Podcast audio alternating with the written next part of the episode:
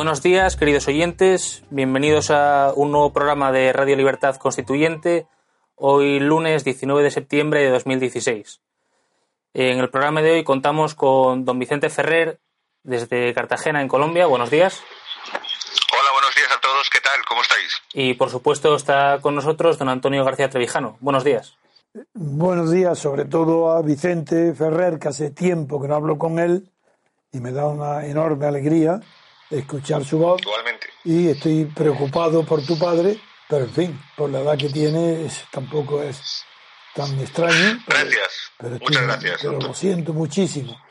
Y luego oh, también esta es la primera emisión que hacemos por la radio después de las largas eh, vacaciones y el- hemos instalado otro tipo de, de configuración de la mesa, está muy bien ahora, mejor, pero estoy otra vez en la galería, otra vez viendo el verde, la luz y la maravilla de la naturaleza, que he recibido algunos mensajes que en el programa por de la televisión y la radio que hemos hecho abajo en la biblioteca, naturalmente, pues está hecho con luz artificial, como requieren todas las emisiones por televisión. Eh, sin embargo, también estoy satisfecho porque el resultado ha sido bueno, con un defecto muy grande, muy grande, que yo no lo sabía porque no soy técnico, sino tal vez no lo hubiera autorizado, y es que el sonido de la televisión ha sido tan bajo, tan bajo, que prácticamente eh, parece una tomadura de pelo, porque casi parece cine mudo, aunque se oye al- algo, pero eso no se puede hacer. Eh, sin embargo, prevaleció el criterio de, de como esto ya es un equipo grande, pues tampoco, y yo no conozco la técnica del ego en las cuestiones técnicas que decían otros, pero luego me llevé la sorpresa con la televisión que se oye tan bajo que he decidido que el próximo jueves, cuando estaba previsto otra sesión de televisión, porque íbamos a ser cada semana, se repita la de ayer, pero ya con un nuevo cableado que, que va a permitir una- un sonido de primera calidad, como hemos hecho siempre en los ensayos anteriores. Así que el jueves lo repetiremos y pido perdón ya a los que nos oyen de esos defectos técnicos debido a nuestra eh, inexperiencia, a que los técnicos, aunque sean buenos, tampoco han tenido tiempo. Hicimos el montaje debido a la presión que todos querían enseguida salir y poner en marcha la televisión. Pues lo, eh, no empleamos, lo hicimos prácticamente en 48 horas. Hay tantos cables, tantas especies, que algunos de ellos no estaban y tenemos que comprar ahora todavía, antes de la- del jueves, para que la emisión sea ya perfecta. Bien, con este preámbulo ya le doy la palabra a Ulises para que nos dirija y nos presente y ya luego pues plantearé cuál será el tema de hoy o los temas de hoy. Ahora Ulises tiene algo que deciros. Bien, pues eh, ha llegado aquí a la radio un comunicado de desde los eh, responsables de Twitter de aquí del MCRC y nos dicen así. El jueves 15 de septiembre el MCRC tuvo una acción conjunta en la red social Twitter. Empezó a las 8 de la tarde y terminó a las 10 de la noche. Se trataba de colocar lo más arriba posible la etiqueta o hashtag Trevijano vuelve. La etiqueta estuvo todo el tiempo que ha durado el hashtag entre los 20 primeros puestos y la mayor parte del tiempo entre los 15 primeros. El punto culminante se dio entre las ocho y media de la tarde y las nueve de la noche, alrededor de las ocho y media. Ya estábamos en el puesto 10 y sobre las 9 menos 10 llegamos hasta el puesto 9, con más de 6.600 tweets entre originales, retweets y menciones. El MCRC ha estado presente contra los hashtags promovidos por los partidos estatales en la red social Twitter y quieren dar las gracias y la enhorabuena a todos los repúblicos por haber logrado entre todos este resultado. Y sin más, pues vamos a comenzar con los temas del programa. Muy bien.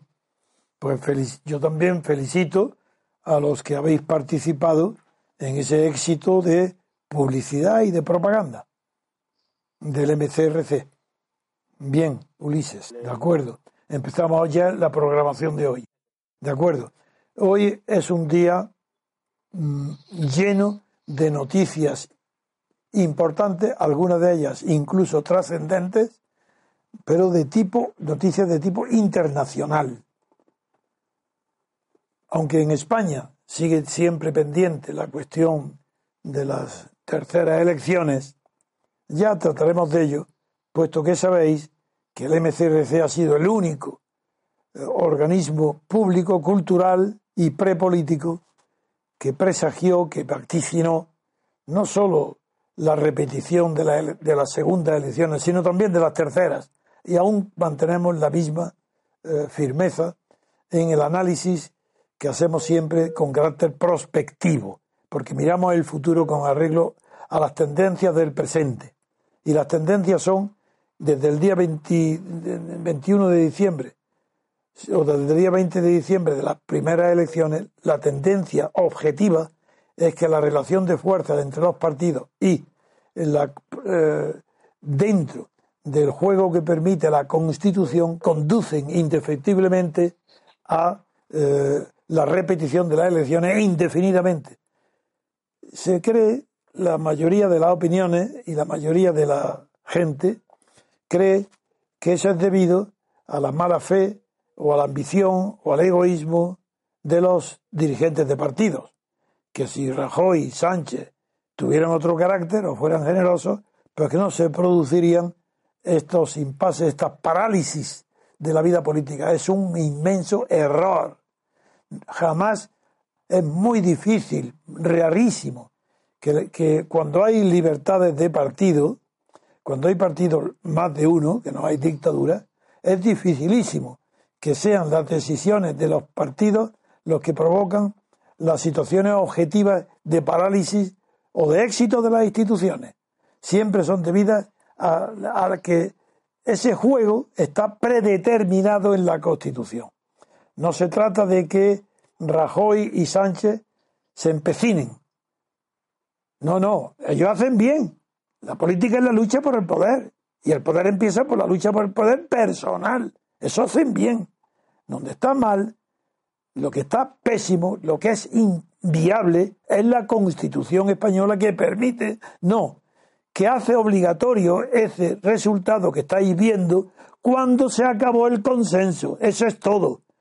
Mientras hay consenso se disimulan todos los defectos de la Constitución. Se acaba el consenso y aparece la aberración de la Constitución, porque no es ni democrática ni siquiera ha introducido un sistema representativo. El régimen español no es representativo de quien tiene que ser, que no es más que el ciudadano, el que vota del elector. Pues bien, el régimen español no representa a los electores, sino exclusivamente a los partidos estatales. Es decir, es una modalidad, una degeneración de la dictadura. Y en eso coinciden, coincido con los análisis de Aristóteles y Porfirio, nada menos que consideran que la oligarquía es una degeneración de las tiranías. Pues exactamente, lo que hay en España es una oligarquía como producto de la degeneración de la dictadura. Y por eso es muy previsible lo que yo digo. No soy brujo ni adivino. Es simplemente que la, la constitución y el sistema electoral no permite otros resultados que los que estáis viendo. Si se acaba el consenso, España es ingobernable porque lo que es ingobernable lo que no permite gobernar es la Constitución española. Y mientras no se derogue totalmente la Constitución española, el cuerpo político español estará enfermo. Es patológico. No es normal todas las barbaridades que dice la prensa, porque no quiere comprender que todo el mal de España proviene de su constitución, hecha para disimular que Franco murió en la cama, que no ha habido en absoluto revisión de la dictadura, que no ha habido revisión del pasado y que todos los vicios del pasado aparecen ahora con más virulencia que cuando murió Franco. Ejemplo, el separatismo. Ah, ahora, como si la guerra civil hubiera terminado cuando terminó el consenso, es decir, hace tres años, cuatro años. Así está España, como si la guerra civil hubiera comenzado al final de Zapatero. Y claro, ahora sí, todas las heridas están abiertas. Y aparece Podemos ¿Y se pliega a qué se pliega Podemos? ¿A algo nuevo? En absoluto. Lo que hace es, como las brujas de Macbeth, resucita los fantasmas, invoca los espectros de la guerra civil para meterse en el poder del Estado en el presente y ser un partido más como los otros, formar parte de la clase política, nada más. En fin, con esto quiero terminamos como que terminamos, termino mi intervención sobre España porque volveremos a ella con mucha más atención, porque hoy el problema más importante de lo que está sucediendo en el mundo sucede fuera de España, como siempre. España no cuenta en los asuntos, ni siquiera en los asuntos europeos, donde España es que ni existe. España no es que esté perdiendo influencia porque, no porque su gobierno tenga en funciones, es que pierde influencia desde que no hay consenso, porque no hay gobierno, aunque haya un titular de gobierno, porque cuando gobiernan no gobiernan. Los asuntos siguen igual.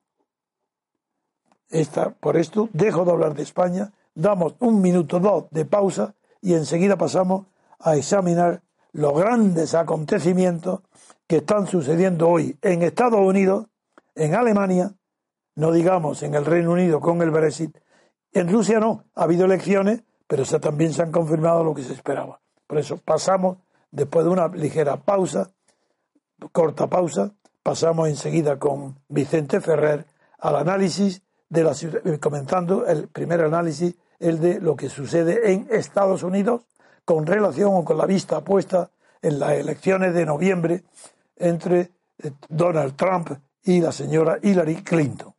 Hasta ahora.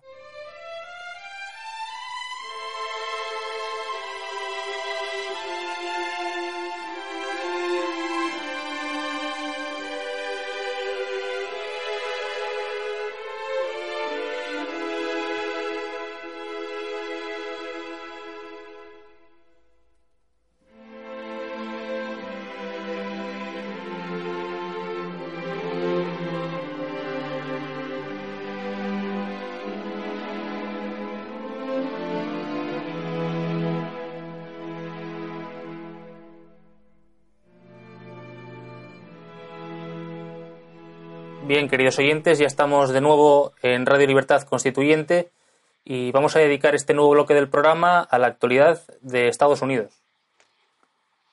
Así que adelante, don Antonio. Muy bien. Eh, como le prometí a Vicente Ferrer, allá entramos en plena actualidad de lo importante que está sucediendo en el mundo. En Estados Unidos, todos, está de dominio público, en todas las opiniones, siguen muy atentamente lo que el debate, la lucha electoral entre Donald Trump y Hillary Clinton, porque son los destinos de la primera potencia mundial la que se juegan en las elecciones presidenciales entre estas dos personalidades. Pero han sucedido unas noticias, han sucedido unos hechos que ocupan la primera página de todos los periódicos importantes del mundo. No solo en Estados Unidos, sino en el mundo entero, hasta en la China. La noticia es que después de los atentados del 11 de septiembre, después del derribo de las Torres Gemelas, que, está, que es la causa más próxima, más inmediata de todo lo que está sucediendo con el terrorismo islámico en Europa, en y en el Oriente Próximo, pues ayer ha habido unos hechos terroristas en Estados Unidos que han alarmado de verdad no solo al gobierno, sino a la opinión pública americana. todo Estados Unidos se ha puesto en, un en una alerta como si estuviera como si fuera Francia o Alemania el IS ha reivindicado el apuñalamiento de nueve personas en Minnesota a mano de uno de los soldados del IS que reclama el atentado. Pero es que más grave aún que esto es otro ataque en Nueva York que ha desatado el pánico en la víspera de una de las cumbres internacionales. No solo es la bomba que produjo el pánico, sino descubriendo otro artefacto que no explotó, lo cual pone a Estados Unidos en la misma situación crítica de alarma y de nerviosismo en la que está Francia y Alemania. En fin, para conocer de cerca y más la repercusión, y sobre todo para conocer la repercusión que esta presencia del terrorismo islámico actual, de la forma de hoy, que no fue, no es parecida a la que se utilizó en el 11 de septiembre, para conocer la repercusión que puede tener en las próximas elecciones presidenciales, le concedo y le pido a Vicente Ferrer, que siempre ha seguido con muchísima atención los eh, acontecimientos políticos en Estados Unidos, que nos alumbre, que nos instruya mejor sobre la repercusión de estos atentados en las próximas elecciones presidenciales. Adelante, Vicente. Sí, don Antonio, gracias. Pues primero de todo decir que en este momento de los cinco artefactos de Nueva Jersey, eh, el FBI todavía o no quiere dar información precisa o, la está guardando en este momento. Pero yo, pero yo hablaba desde el Chelsea, los atentados de Chelsea. De, New Jersey, efectivamente, de New Jersey, sí. Eh, pues en eso son cinco, además, son cinco artefactos que se han hallado. Y, el FBI eh, quiere ser, no quiere, precisamente por el momento electoral en el que se vive todo el país, bastante intenso, eh, no quiere cometer errores, ¿no? Y entonces, y ahí sí que eh, tenemos que decir en qué momento estamos en el momento electoral. Ya de entrada, este fin de semana se decidió que eso es, que eso es un cierto éxito de Trump, que el primer gran debate, el del día 26, no va a participar que es lo que le hubiese gustado a Hillary Clinton, no va a participar eh, Gary Johnson del Partido Libertario. Eh, se ha quedado cerca del 10% y no ha alcanzado el 15% que le hubiera eh, posibilitado el participar en los debates. Entonces, ya de entrada, ¿en, qué, en, qué, ¿En qué elecciones te refieres esos porcentajes? Esos porcentajes, para, precisamente para, para la, para lo que son eh, la presidencia de Estados Unidos. Pero no, ese 15% a qué se refiere? Ese 15% era el margen que habían puesto los medios de comunicación para acceder al debate, que en vez de ser un debate a dos, fuese un debate a tres. Pero eso se ha decidido en virtud de qué criterio? En virtud de que de que eh, Johnson, el, candidato del Partido Libertario, no ha alcanzado el 15%. ¿No ha alcanzado ¿en, qué? ¿Encuesta o elección? ¿Dónde? ¿En qué no lo ha alcanzado? en, ¿Qué? En las encuestas, en la media de ah, las encuestas. Es que eso es lo que te faltaba, que ha habido encuestas que nosotros no conocemos como tú. Por favor, explícalo. Correcto. Correcto. Pues bueno, ha habido una serie, eh, hay una media de encuestas general que han ocurrido en la que Trump ha cortado enormemente la distancia con respecto a Hillary Clinton. La última noticia aquí eh, dice uno y medio. Sí, bueno, eso fue el viernes. Ahora en este momento eh, se calcula de todas formas entre el 46 y el 42. De todas formas, se está bailando mucho esa cifra, ¿sí? Sobre todo si se cuenta con, con, el, el 9% 10 del Partido Libertario y el 4 5 del Partido Verde. Eh, en este momento, de todas formas, se calcula entre 2 y 4 puntos todavía la ventaja de Clinton. Yo aquí sí que, me gustaría, don Antonio, me dejase eh, explicar un poco, por una parte, eh, decir la situación real. Trump todavía lo tiene muy difícil, pero en realidad su estrategia tampoco, eh, también quiero que tiene un objetivo muy claro. Y otra cosa si logra o no la presidencia. Claro. ¿no? Es decir, eh, por una parte, él sabe perfectamente, para, para, dar un dato, el 1 de septiembre, en, en, censados, en inscritos, para, en registrados para votar, la proporción de los que había llevado a registrar el Partido Demócrata con respecto al Partido Republicano era de 5 a 1. ¿Cinco demócratas por un republicano?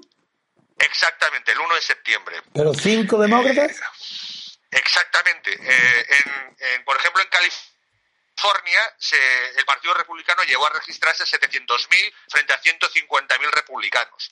Bien, eh, naturalmente cuando se acerquen las elecciones esto se nivelará, siempre se nivela, pero nunca había habido tal porque el aparato republicano realmente tradicional tanto el Tea Party como gran parte del establishment republicano no le están trabajando a Trump. Claro. Pero, pero eh, con esto Trump contaba con ello. De hecho, eh, a comienzos de este mes solo tenía 70 personas trabajando para la campaña nacional, mientras que Hillary Clinton tiene 400 personas trabajando en la campaña nacional remuneradas. Entonces, eh, es muy difícil. Es decir, otra cosa es que en las encuestas, hasta que esté, hasta que, hasta que se acabe el límite de, registrarse, en eh, las encuestas todavía no se dice, oiga, usted está registrado, porque entonces ahí sí que nos acercará más a lo que son las diferencias reales. Entendido perfectamente. Entonces, la diferencia real probablemente en este momento todavía sea muy grande a favor de Hillary Clinton. Pero aquí me gustaría eh, emplear un minuto para decir quién es quién, porque se, da una muy mala información, eh, no sé si a propósito o no, en, en Europa y sobre todo en España. No, en España es sobre todo ignorancia y prejuicio. Exactamente. Primero de todo, Hillary Clinton, eh, como algunas veces parece, no es ninguna gran intelectual ni activista de los derechos humanos de Nueva Inglaterra. Hillary Clinton eh, procede del, del de lo más profundo de la, de la América profunda. Eh, de Arkansas, un, un, estado que cuyo, cuyo lema, eh, en plan gracioso, es Dios bendiga a Mississippi, eh, porque gracias a él eh, hay, hay, un estado más pobre y más atrasado que Arkansas, que es Mississippi. Hillary Clinton es una persona como Bill que, que, por sus propios, bueno, por su propio talento como, como, como abogada y con incluso cuestiones un poco oscuras, alcanzó, logró prosperar y llegar pues a a estar en Nueva York y en las principales mm, eh, firmas de abogados, ¿no? Y dentro del establishment, eh, los Clinton representan el establishment más profundo y fuerte del Partido Demócrata. Sí, sí equivalen eh, a los Bush del Partido Republicano. No, perdón. Sí, efectivamente. Incluso más. Incluso, más.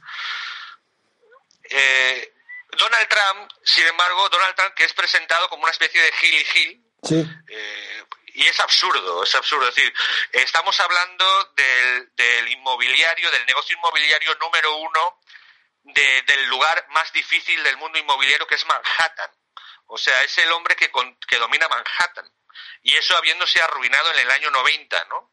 Eh, Yo le diré nada más que es verdad, la imagen de Trump en España es completamente distorsionada y alejadísima de la realidad. No es ningún payaso ni es ningún folclórico. Es un hombre eh, que tiene unas firmes ideas de derechas, conservador, en el interior y muy abierto hacia el exterior. En política internacional es muchísimo más abierto que todo el Partido Demócrata. Sigue, eh, Vicente. Sí, eh, estaba diciendo efectivamente que, que Trump es una persona, eh, evidentemente que, es de una inteligencia bastante importante para los negocios.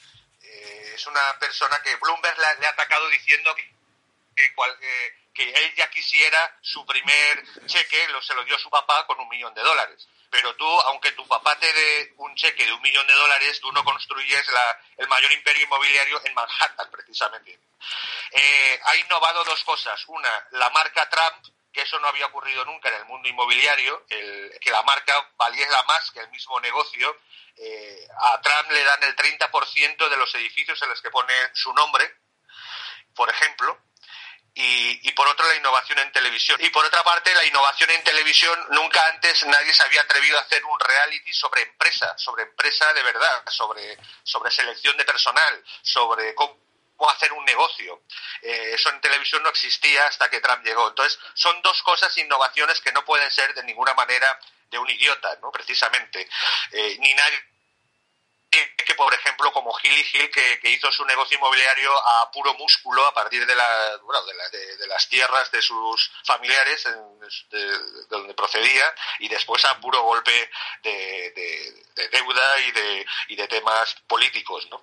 Eh, en este caso, eh, quiero decir que eh, Trump sí que le gusta causar polémica, dice cosas a veces que parecen disparatadas y, con ello, y, además a mí me da la sensación que realmente porque su, su objetivo no es la presidencia, es decir, eh, él no se plantea el cómo vamos a ganar la, las elecciones sino cómo presentarme yo, cómo tratar de plantear unos problemas y si con eso eh, se me vota y Hillary comete errores, a lo mejor llego a la Casa Blanca, ¿no? Pero si no, habré puesto un camino en marcha. Vale, decía que la estrategia de Trump no puede ser tan tonto, no puede ser tan tonto de realmente cuando dice tonterías o, que, exageraciones, lo hace evidentemente para crear una polémica y sobre eso, eh, sobre eso hablar. Él sabe perfectamente que tiene muy pocas posibilidades de ganar. Entonces, lo que él quiere es hacer las estrategia que hizo con su, con su marca, con su nombre, es eh, crear una situación en la campaña electoral para poder plantear una serie de temas que antes eran intocables y que ahora se plantean. Si con eso los errores de Hillary le da la posibilidad de ser presidente, muy bien. Pero si no, él eh, ha hecho lo que él cree que tiene que hacer, que es plantear eso y además eh, hacer una marca política también, ¿no?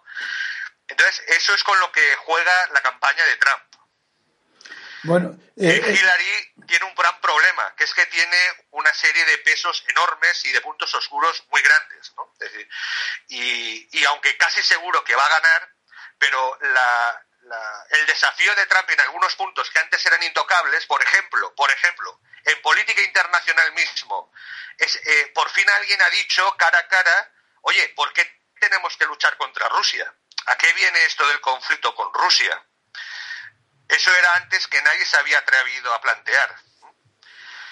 Y así otros temas. Sí, por ejemplo, Vicente, se dice aquí personalidades, no públicamente, pero personalidades muy informadas, dice que en Estados Unidos la clase dirigente piensa que si en lugar de Donald Trump hubiese cualquier otro candidato republicano, Clinton estaba perdida.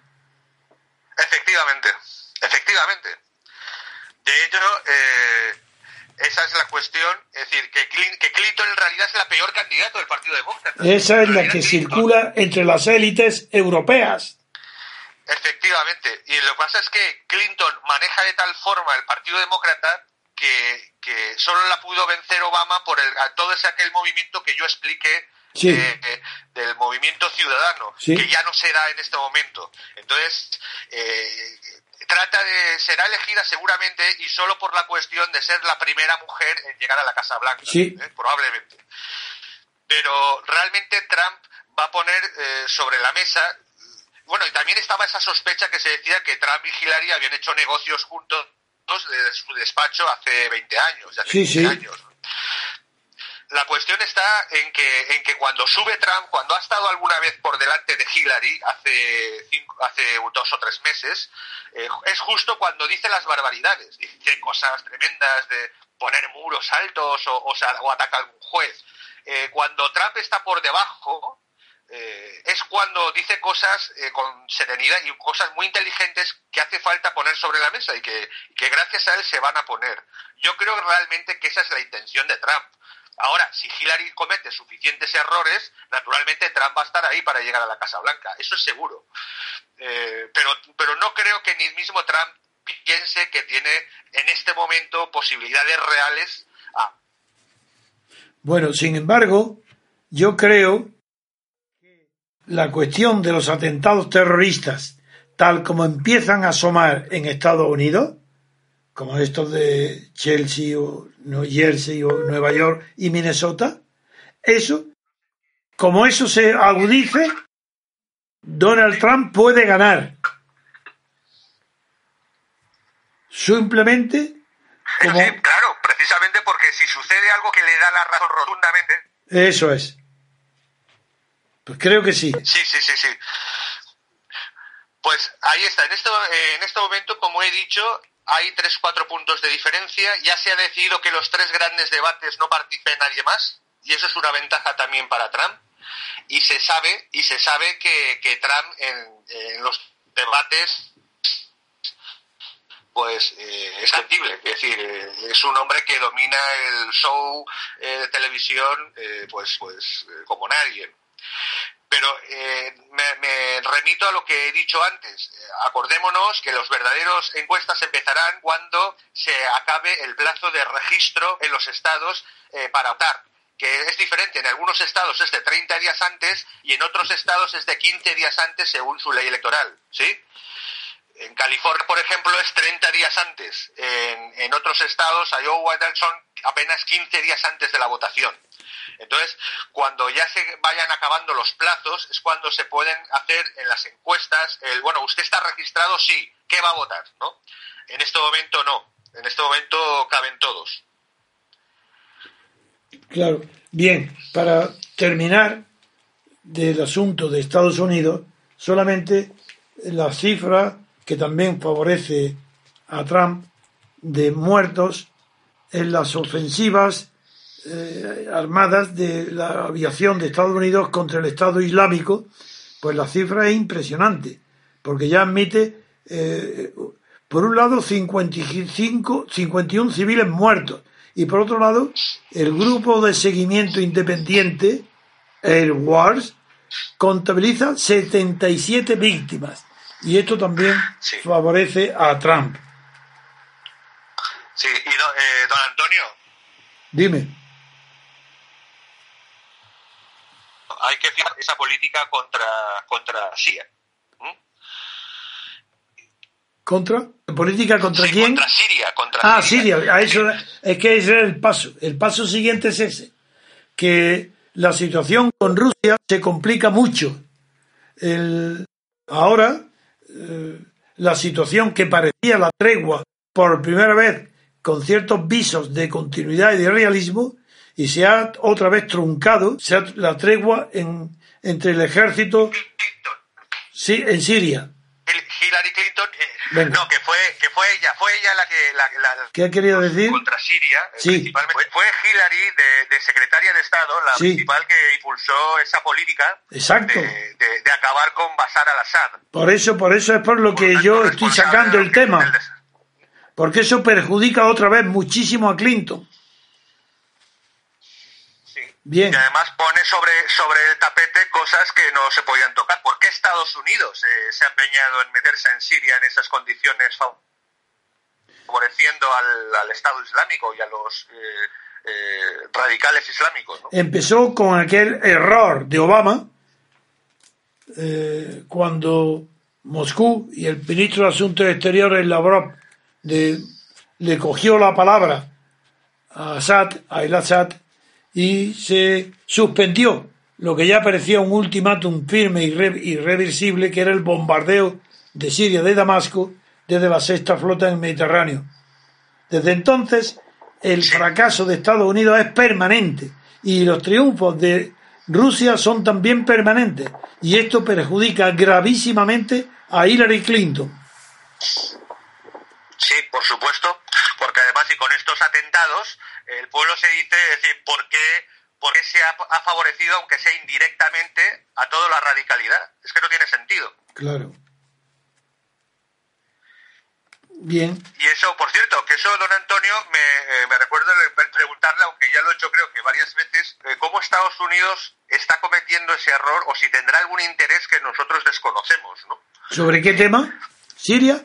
Sobre el por ejemplo, en Siria, eh, favoreciendo indirectamente indirectamente a, los peores enemigos de Estados Unidos, es decir, por el, por, el hecho de intentar acabar con Bashar al-Assad. Es que él cree que no lo favorece. Ese es el tema. Obama en la política internacional, sobre todo en los asuntos próximos Europa, siempre ha fracasado. Si Obama... por ignorancia. O sea, ¿usted cree que es por ignorancia? Yo creo que sí. Porque no, no, por ignorancia, sí, un enfoque, por un prejuicio, por prejuicios superiores al conocimiento de la realidad, siendo tan fríos para los asuntos internos, en general, la vida política de Estados Unidos se parece bastante al enfoque empresarial de los asuntos, que es muy realista. En cambio, en política internacional, no. Ahí prevalecen los prejuicios heredados de la Guerra Fría y todavía siguen y continúan. Entonces, no, todavía no han comprendido el fenómeno de Rusia, de Rusia de Putin. No lo han entendido. En fin, yo creo que si no, si ahora Vicente se te oye bien, si no, si no vamos a, suspender, no dar otra pausa para pasar a examinar ya los asuntos europeos, sobre todo los referentes a Alemania, a las elecciones que se lograron en Alemania y la situación eh, que se presenta muy oscura para el futuro eh, por, por, el peligro de la digregación de la política interna en Francia y en Italia, que, que después de, del Brexit hacen tan pesimistas, tan pesimistas los pronósticos sobre el futuro de la Unión Europea, incluso por parte de los que están al frente hoy de ella, los Juncker y compañía, pues no tienen fe ninguna en el porvenir de la Unión Europea. En fin, damos un descanso ahora, una pausa, para pasar a otros tipos de informaciones de, de la política internacional. Estás escuchando Radio Libertad Constituyente. Recuerda que también puedes consultar e informarte a través de nuestro sitio web en www.diariorc.com. Encontrarás criterios, artículos sobre teoría política, documentos y todo tipo de información variada acerca del movimiento ciudadano hacia la República Constitucional.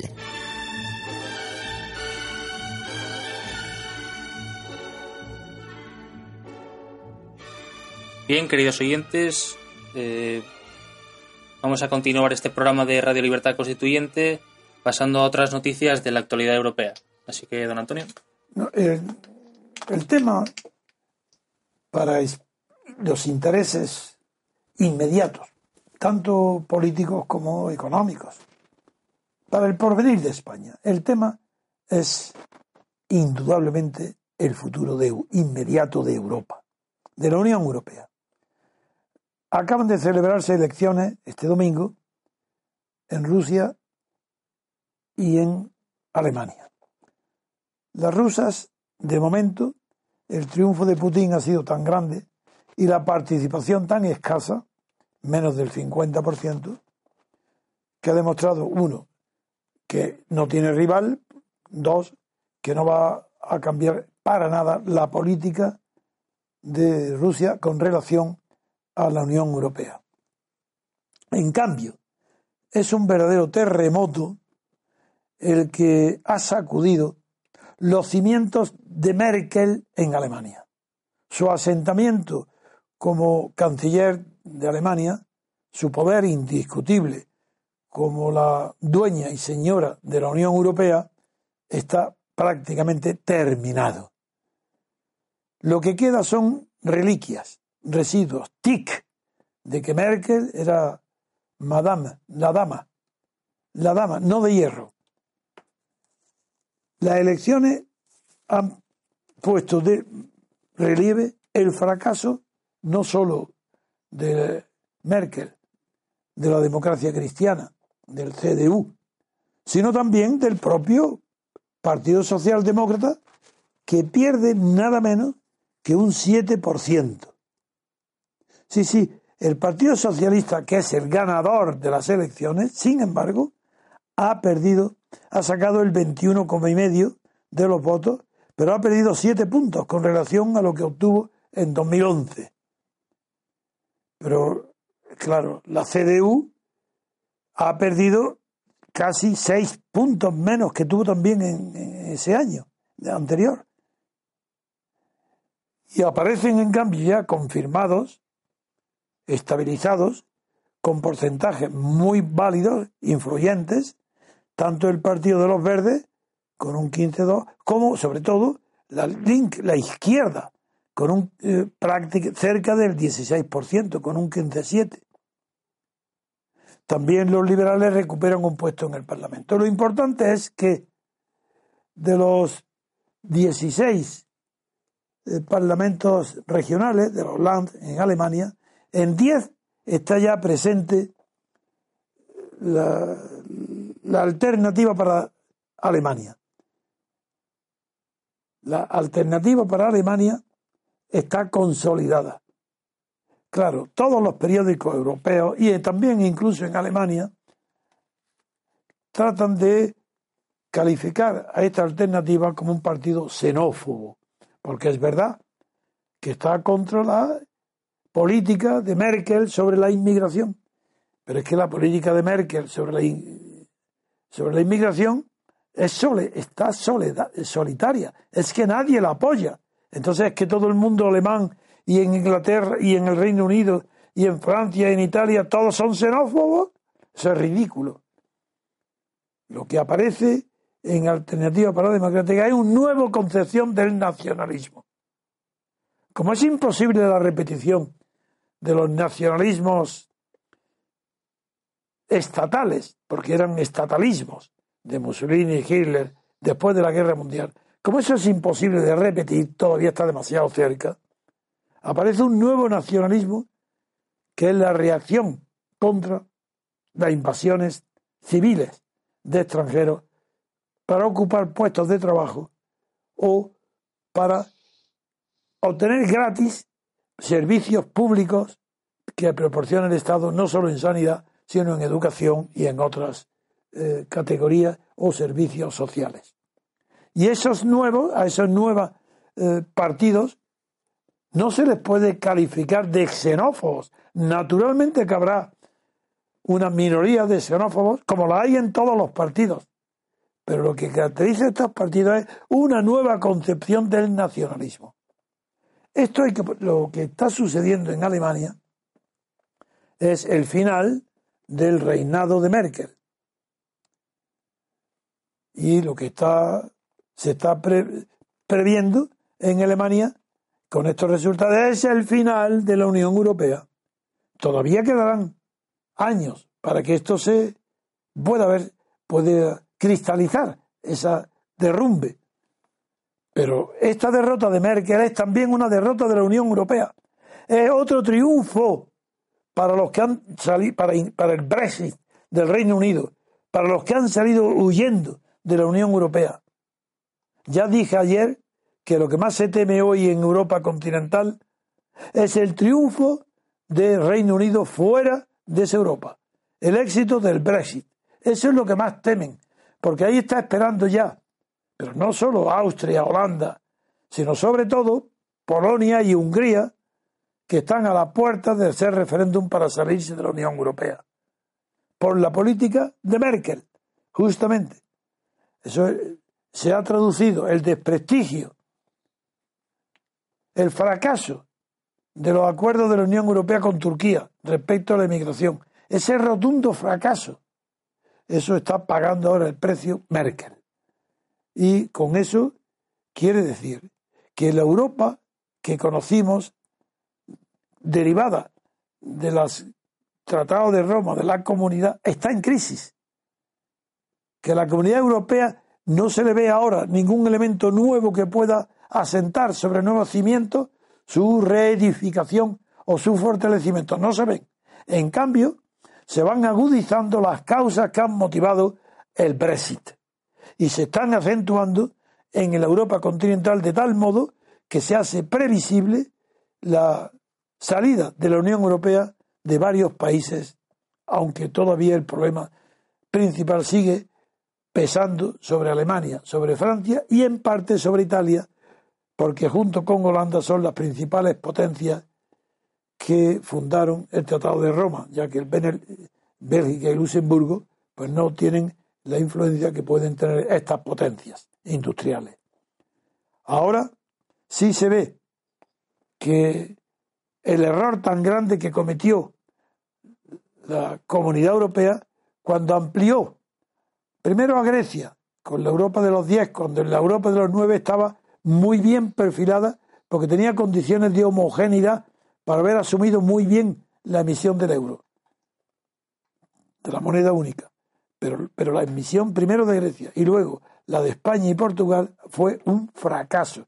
Y fue una de las causas que están determinando hoy el hundimiento de la Unión Europea, porque está directamente relacionado ese asunto con el euro, con la creación del euro. Y mientras que hubiera sido relativamente más sencillo la creación del euro cuando no habían entrado estos países europeos de segunda eh, importancia industrial y económica. Sin embargo, ahora el fracaso de euro casi parece cantado ya. Y de ahí la importancia tan grande que tenga para España los resultados de las elecciones próximas, ya las federales, en Alemania y sobre todo luego en Francia y en Italia. Ahí va a ser determinante la vida que le queda a la Unión Europea, porque nadie espera que de esas elecciones salga una nueva concepción que pueda fortalecer a la Unión Europea. Con este brevísimo resumen de resultado de las elecciones en Alemania y las perspectivas que se ofrecen cuando llegue el momento muy pronto de las elecciones en Francia y en Italia, se verá con más claridad que hoy que mis vaticinios sobre el final de la Unión Europea están fundamentados en el análisis actual de las corrientes que están destruyendo Europa por la política indiscriminada de Merkel sobre la inmigración europea o sobre la migración europea. Con esto, dime. Eh, sí, que si quiere, aquí la repercusión que está teniendo eso en toda la prensa, tanto de Norteamérica como de Latinoamérica, es que, eh, porque Merkel llega hoy, hoy llega a Nueva York para la reunión de Naciones Unidas sobre el tema de la inmigración precisamente. Y, más o menos ya, eh, ya consideran a Merkel un cadáver político. Sí, sí, está liquidada. Eh, que solo dicen que Obama es la única, el único que va a consolar a Merkel, que es el único que la respeta por pura cordialidad. Eso es lo que se está diciendo incluso aquí en la prensa de aquí. Pues es verdad. Y también, y también quería decir un dato, que aquí, porque a veces salir de Europa se atreven a hablar, y, y Schäuble, el ministro de Economía alemán, sí. Eh, se ha atrevido a decir que con el Brexit, por supuesto, eh, todo el, toda la negociación del gran tratado entre Estados Unidos y la Unión Europea se ha caído. Así, eso ha caído, el TIP, el, Tratado Internacional de Comercio. Ha caído total, totalmente. eso ya no hay lo defiende, nadie se atreve. Eso lo has atrevido a decirlo Schäuble y además que, estamos encaminados a una negociación nación por nación. Así es. Y que, y que el euro, eh, vamos a ver si tiene viabilidad. Se ha atrevido a decirlo. ¿eh? Sí. Por aquí se atreven a hablar. Muy bien. Pues vamos a pasar a otras cuestiones, ¿no? ¿Tú, tú, tienes algo que proponer, Vicente? Sí, don Antonio. Yo quería, eh, aunque es un poco complejo, pero quiero al menos una primera reflexión que hablemos sobre lo que el tan sonado eh, acuerdo en Colombia, el supuesto acuerdo de paz. Ah, es que ese lo dejo después de la pausa. Ah, ok, de acuerdo, perfecto. Una pausa. Ulises. Bien, pues Vamos a una breve pausa, queridos oyentes, y enseguida continuamos la emisión. Regalos de promoción para este nuevo curso. Cubre tu donativo anual de 120 euros en un solo envío y recibirás como regalo dos libros dedicados de don Antonio García Trevijano totalmente gratis, en los que solo pagarás los gastos de envío a contrarreembolso y una invitación para almorzar con don Antonio en nuestra sede de Somosaguas, enviándonos un email a organización no tienes tiempo que perder, la libertad colectiva te espera. Bien, queridos oyentes, llegamos a este bloque final del programa que vamos a dedicar a la actualidad en Latinoamérica. Sí, he dejado para el final y justo en, homenaje a, a la aportación extraordinaria que hace a nosotros, a nuestro movimiento y a nuestras informaciones eh, Vicente Ferrer desde Cartagena de Indias, porque es rarísimo eh, que no acierte plenamente tanto en su visión de la política de Estados Unidos, donde no mezcla sus opiniones personales. Él actúa como yo, como lo, eh, viendo objetivamente, nos informa de lo que ve, objetivamente, sin, sin poner por delante sus prejuicios o sus deseos.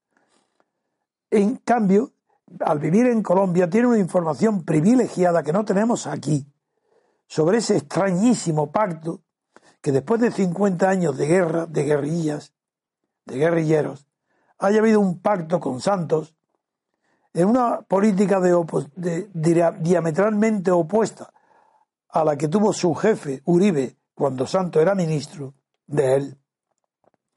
Y ahora estoy impaciente porque no la conozco de verdad. Cuando leo los titulares de la prensa española sobre lo que está pasando en Colombia, no entiendo absolutamente nada. Cada día es peor. Porque no entiendo qué naturaleza tiene ese pacto. ¿Cómo pueden haberse admitido dos tipos de ciudadanos? Los de los guerrilleros y los no guerrilleros, para que cada uno tenga sus derechos, sus jueces, sus privilegios. En fin, no quiero entrar porque estoy desorientado por completo. Y le pido a Vicente simplemente que nos oriente, que me dé unas explicaciones sencillas que yo pueda entender, porque no entiendo lo que pasa, ni lo que ha pasado ni lo que está pasando en Colombia. Así que adelante, por favor, Vicente, explícanos qué ha pasado, qué naturaleza tiene ese pacto, qué perspectivas tiene de duración, porque me extraña que algo tan artificial y tan eh, complejo, tan difícil y tan caprichoso, tan absurdo, pueda durar. Gracias, don Antonio. Pues mire, eh, para comprenderlo, porque si no, yo me fijé una y mis referencias fueron precisamente, y esto no es ánimo de pelotear ni mucho menos, pero fueron la teoría pura de la República y la teoría pura de la democracia. Y teniendo eso como referencia, don Antonio, uno se da cuenta de la barbaridad que se está perpetrando. Es decir, eh, el acuerdo que se ha hecho, primero de todo, primero de todo, eh, se está haciendo un acuerdo con una banda considerada terrorista. Habían 2.000, 3.000 guerrilleros eh, al comienzo de la era Santos, eh, en la selva. Eh, vamos a ver, en el mundo jurídico sabemos que una de dos, o un país está en guerra y tiene unas determinadas condiciones jurídicas, o un país está en paz. si está en paz, está en paz y se aplica la ley civil, etcétera, los códigos civiles, etcétera. Y si está en guerra, está en guerra.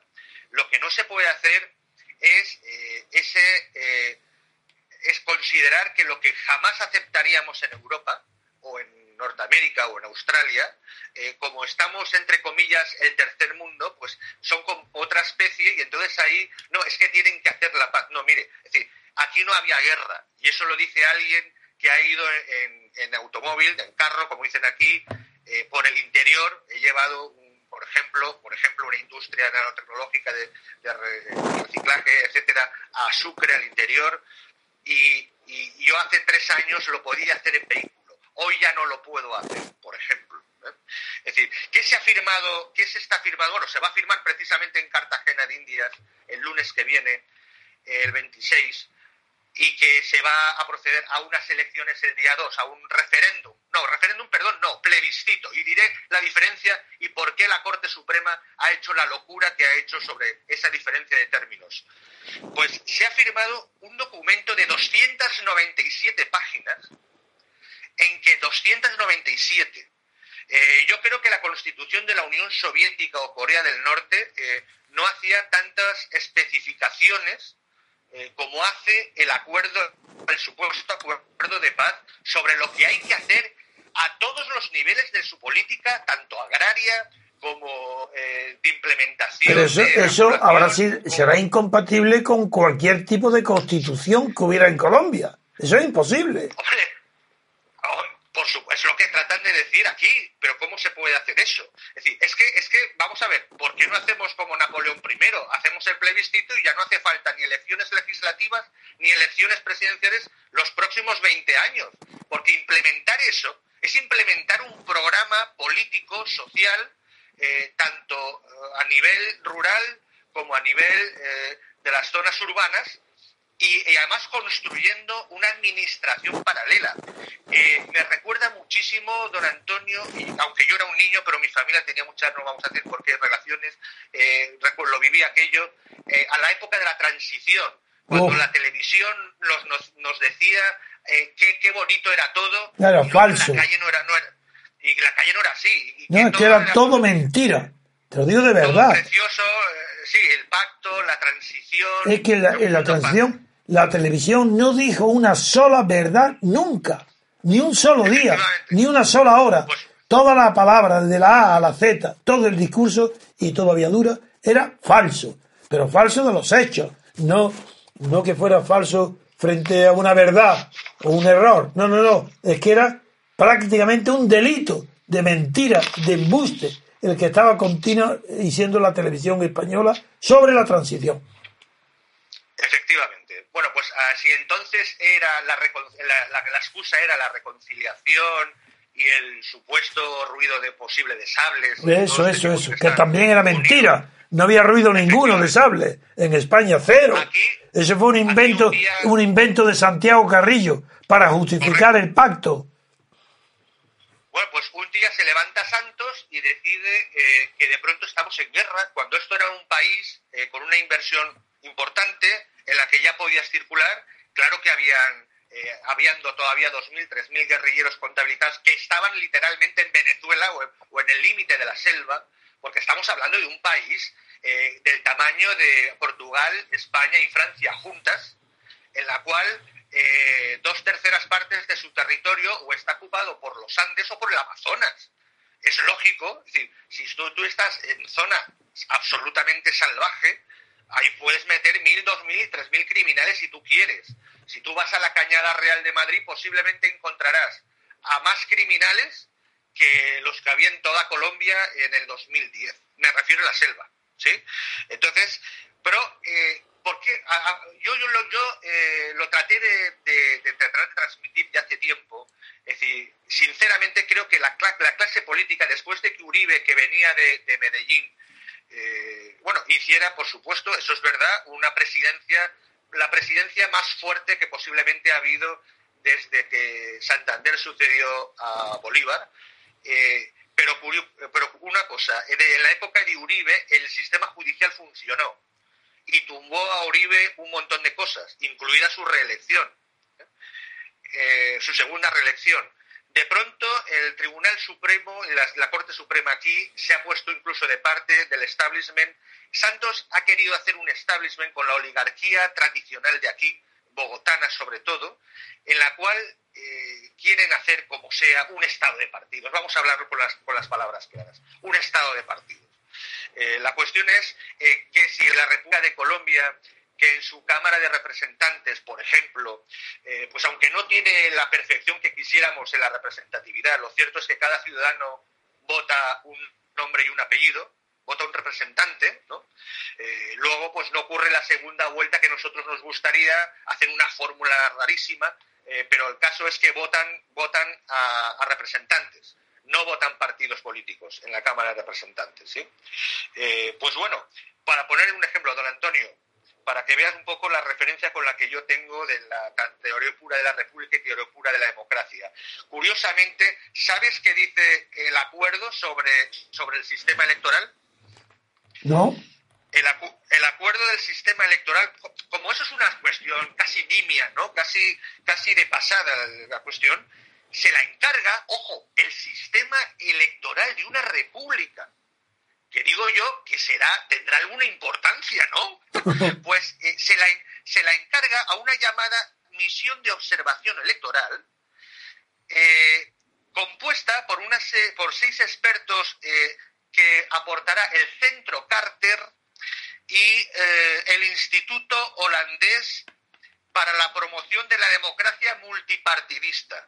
¿Sí? Pero si Aparte Holanda, Holanda es un estado de partidos como España. Efe- efectivamente, sí, esto- acabo de decirlo. Fíjate el nombre del instituto. Instituto Holandés para la Promoción de la Democracia Multipartidista. Bueno, Es el estado de partidos. Pues en seis meses... Partitocracia, vaya. esta buena gente va, va a dar un dictamen y eso es lo que asumirá, o sea, las partes, que las partes estamos hablando del gobierno de la República y de las FARC como si fueran, estamos hablando de 3.000 tíos, es como si, yo qué sé, eh, estuviéramos eh, eh, haciendo un pacto con Bildu, no, con Bildu de, de Hernani. pues eh, que en seis meses darán un dictamen para decirle a los colombianos qué sistema electoral van a tener. Un momento, ¿Y un momento. Eso quiere decir que el poder constituyente de Colombia se lo han dado a un comité eh, extranjero. El poder constituyente. Una elección es poder constituyente. El sistema electoral pertenece al poder constituyente. Nada más. Luego eso que estás diciendo es lo más exótico que he visto. Bueno, antiguamente sí. Antiguamente, en los siglos XVII, XVIII, XIX, las colonias, que no parecían colonias, en Asia, pues sí, las potencias dominantes imponían las constituciones, que no eran constituciones, eran leyes fundamentales. Pero esto que estás diciendo es una locura tan grande como la renuncia a la propia fuerza constituyente de los nacionales. No, pero, te diré más cosas. O sea, te diré un, ejemplo. Eh, eh, se hace la reforma, la RR, reforma rural integral, que afectará a 10 millones de hectáreas. 10 millones de hectáreas, para que alguien lo sepa, es eh, Andalucía. Andalucía son 10, por, supuesto sin sus ciudades, todo fuese, todo fuese eh, zona de cultivo, ¿no? Pues sobre esos 10 millones que tiene que ser afectada, esta reforma que pone específicamente, estamos hablando de 297 páginas, pone lo, que hay que hacer, quiénes tienen que hacerlo, presupuestos. Eh, eh eso no se va a cumplir. pero eso es lo que sucede, es que esas cosas no se cumplen nunca no se llevan a la realidad. Claro, pero esto, esto me recuerda porque si, si, le, si, le, si, le nombro don Antonio todas las instituciones que se van a hacer, es, es lo del estado de autonomías para No, pero a mí, a mí lo que sí me gustaría, porque como jurista me ha extrañado más que ninguna, es que haya dos tipos de jueces y de magistrados para juzgar los delitos o los crímenes cometido, bien sea por los militares que combatían la FARC o bien por los guerrilleros. ¿Qué es esto? ¿Me lo explicas? Eh, no, atención. Sí, primero se establece, se va, se va a establecer un sistema integral de verdad, justicia, reparación y no repetición. Esto va a ser una justicia paralela, una administración. Estoy hablando de, de, elegir una administración entera, con fiscales eh, específicos, con jueces y tribunales específicos, eh, toda una administración eh, nueva, acordada, por supuesto, no por los jueces, eh, acordada por las partes, que, son los políticos y las FARC. O sea, una, una auténtica locura. Bien. Para, y todo, todo ese sistema, todo ese sistema, cuando se nombren, que hay, hay un comité, eh, me, me, ha gustado muchísimo, el, el, el comité de, eh, ex, o sea, es el comité de escogencia, es muy bueno, el comité de escogencia. ¿Y qué significa eso? Pues va a ser un comité absolutamente político. ¿Pero de qué? ¿De esponja? ¿Qué palabra es esponja? Escogencia, de escoger. Ah, de elegir. Efectivamente, para elegir todos los órganos nuevos, eh, paralelos, judiciales y fiscales, tanto a nivel local, porque lo habrá, como a nivel de todo el país. Eh, todo, Pero eso es una ficción, eso no puede, eso es una ficción todo. Es ficticio. eso no es real, eso no puede funcionar nunca. Ya lo verás. lo digo ahora ya. Eso no puede funcionar el fracaso va a ser mayor que la guerrilla, el, daño que va a producir. bueno, pues así todo. Eso destruye las bases del nacimiento o el fortalecimiento de una sociedad civil. Eso lo destruye. Totalmente. Es, y con, esa excusa eh, se va a hacer, bueno, eh, bueno Hall estaría eh, pletórico. Eh, no, es, es que las masas se van a meter a la fuerza en en instituciones públicas. No, no, es que lo que estás diciendo, para que me comprendan en España, para que lo entiendan, como yo sí que entiendo lo que estás diciendo, eso significa la integración de las masas en el Estado, directamente, mucho más fuerte que los partidos políticos. Eso quiere decir no solo que han renunciado, no que hayan renunciado al poder constituyente, sino han dicho, bueno, Danos la técnica vosotros, a Holanda o quien sea, a Carter, danos la técnica constitucional, eso para nosotros nos da igual, porque el verdadero poder va a estar aquí, el que nosotros tenemos, y es que vamos a meter a la sociedad civil en el Estado. y además vamos a hacer un poco parecido a lo que hizo España con la transición. Como no queremos justicia, como no queremos revisar el pasado, porque no queremos ordenar el pasado, vamos a desordenar el futuro. Y el, desorden comienza que haciendo que las mismas fuerzas opositoras, como eran en España con la transición, el franquismo y la oposición, establecen un consenso. Y el resultado en España fue la constitución actual, que ha conducido a lo que hoy conduce, el fracaso total, a la aparición de partidos como Podemos, al fracaso total de la política. Y ahí en Colombia va a pasar lo mismo, porque ese acuerdo entre la FARC y el gobierno, porque no puede ser la sociedad política colombiana, no puede ser tan idiota de hacer todo una mezcolanza, una socialdemocracia, una anulación de los valores, para que todo esté ya permitido. Colombia ahí se hunde, pero se hunde para centenares de años como no se arregla pronto. Colombia está hundida si hace esto. Hundida. Efectivamente, es, literalmente lo opuesto a todas las palabras que uno pueda leer de Nariño eh, en la. por Dios, por Dios. De la, de la República, ¿no? Exactamente lo contrario. Absolutamente. exactamente. No, incluso de Bolívar. Y no, y... Bolívar también. Lo mismo. Por supuesto. Pero no, pero te voy a dar otro ejemplo, don Antonio. Qué eh. La, la Corte Suprema ha sido doblada de tal forma que claro, eh, como iba a ser un referéndum, eh, iba a ser un referéndum, dijo, y, por lo tanto un mínimo de un 50% de participación, dijo que ni hablar, que se pasaba a ser un plebiscito. Y con la excusa del plebiscito se ha bajado el umbral al 13%. El umbral es del 13%, para que no ocurra lo de Guatemala, claro. ¿Y ellos en qué deciden? ¿En qué en España no diferencian entre referéndum y plebiscito. ¿Cómo lo hacen ellos ahí? ¿Qué, qué diferencia ven entre referéndum y plebiscito?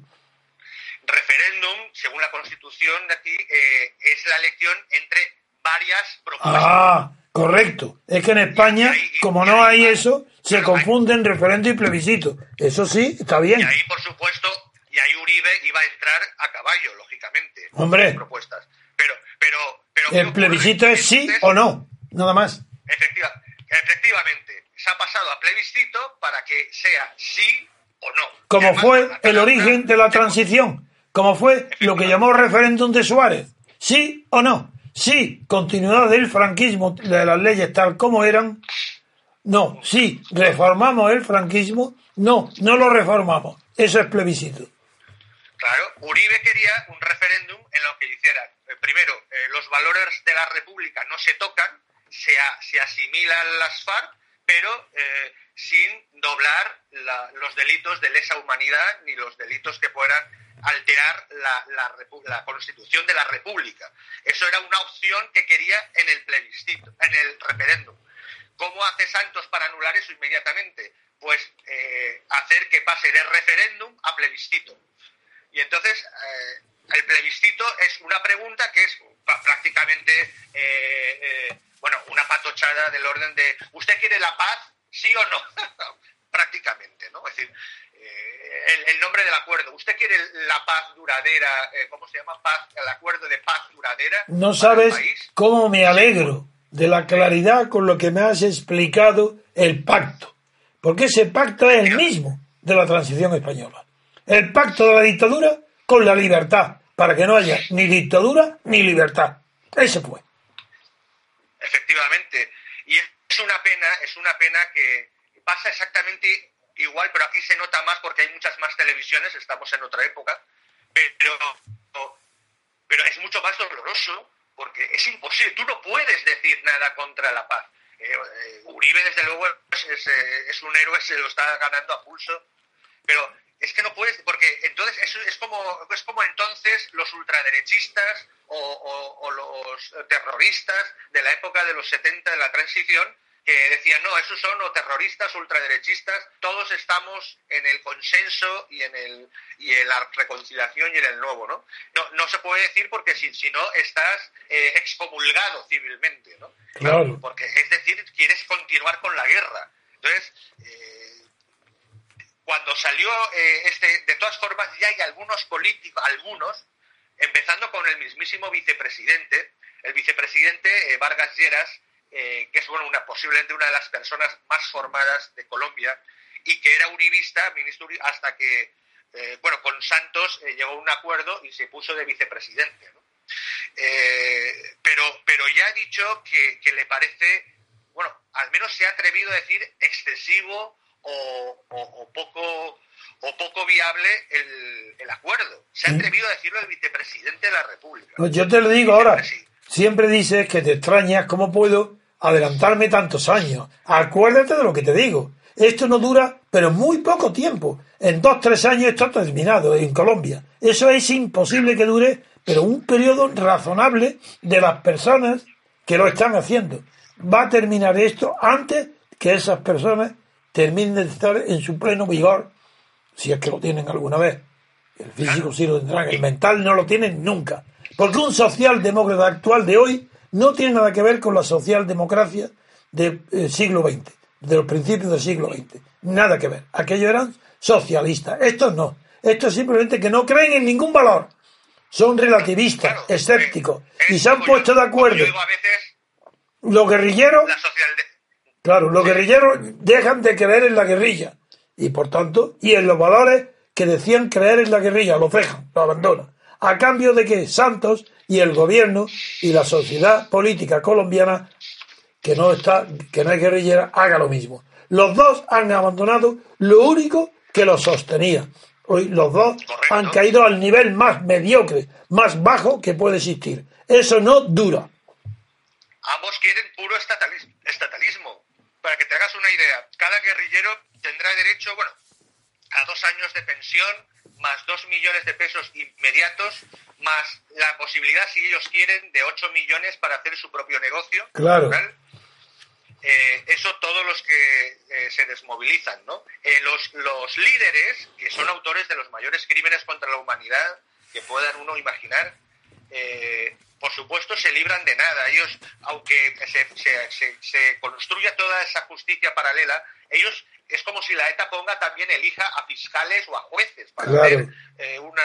Entonces, ellos además se les regala, ojo, se les regala para no una, sino las dos próximas elecciones, se les regala de entrada cinco escaños en la Cámara de Representantes y cinco escaños en el Senado. Eso aquí sí se sabía, eso lo entendí.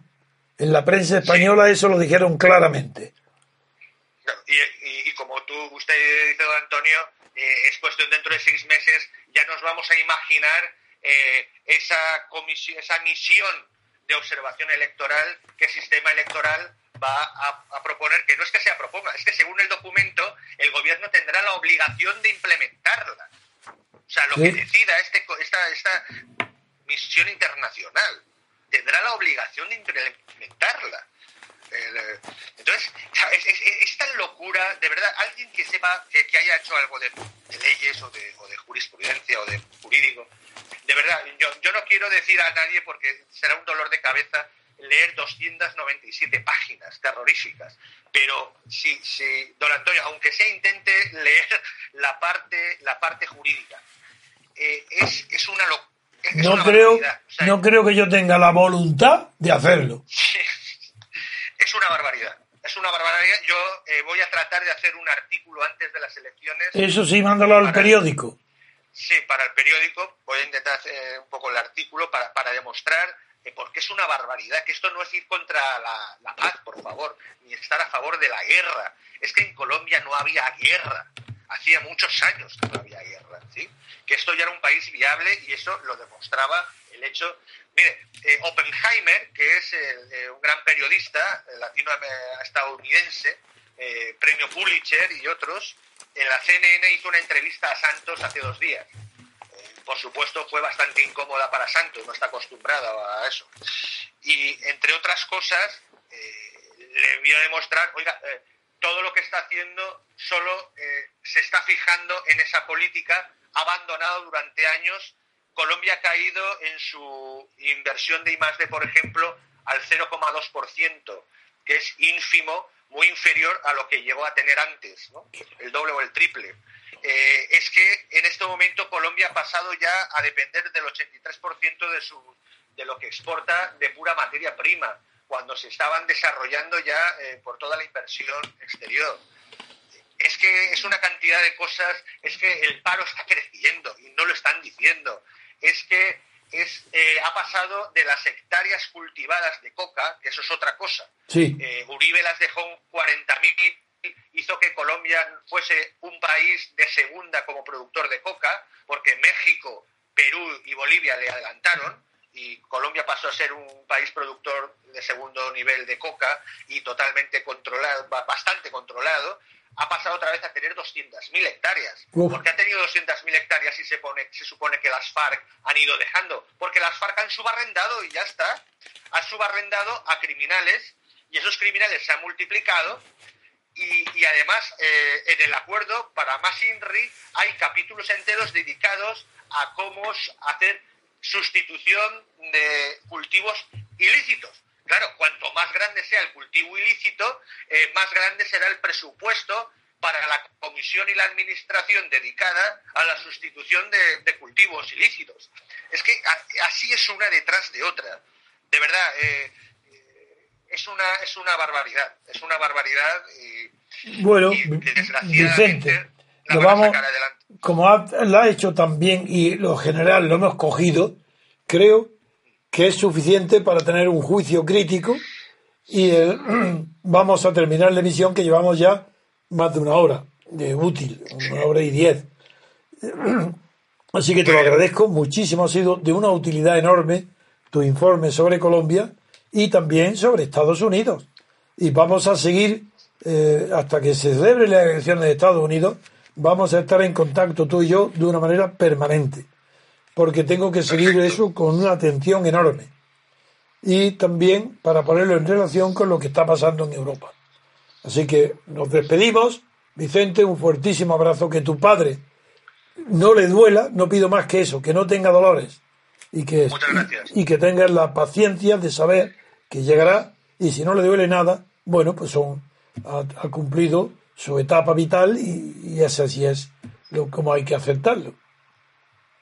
Sí es, gracias. Muy, muy bien, pues hasta muy pronto.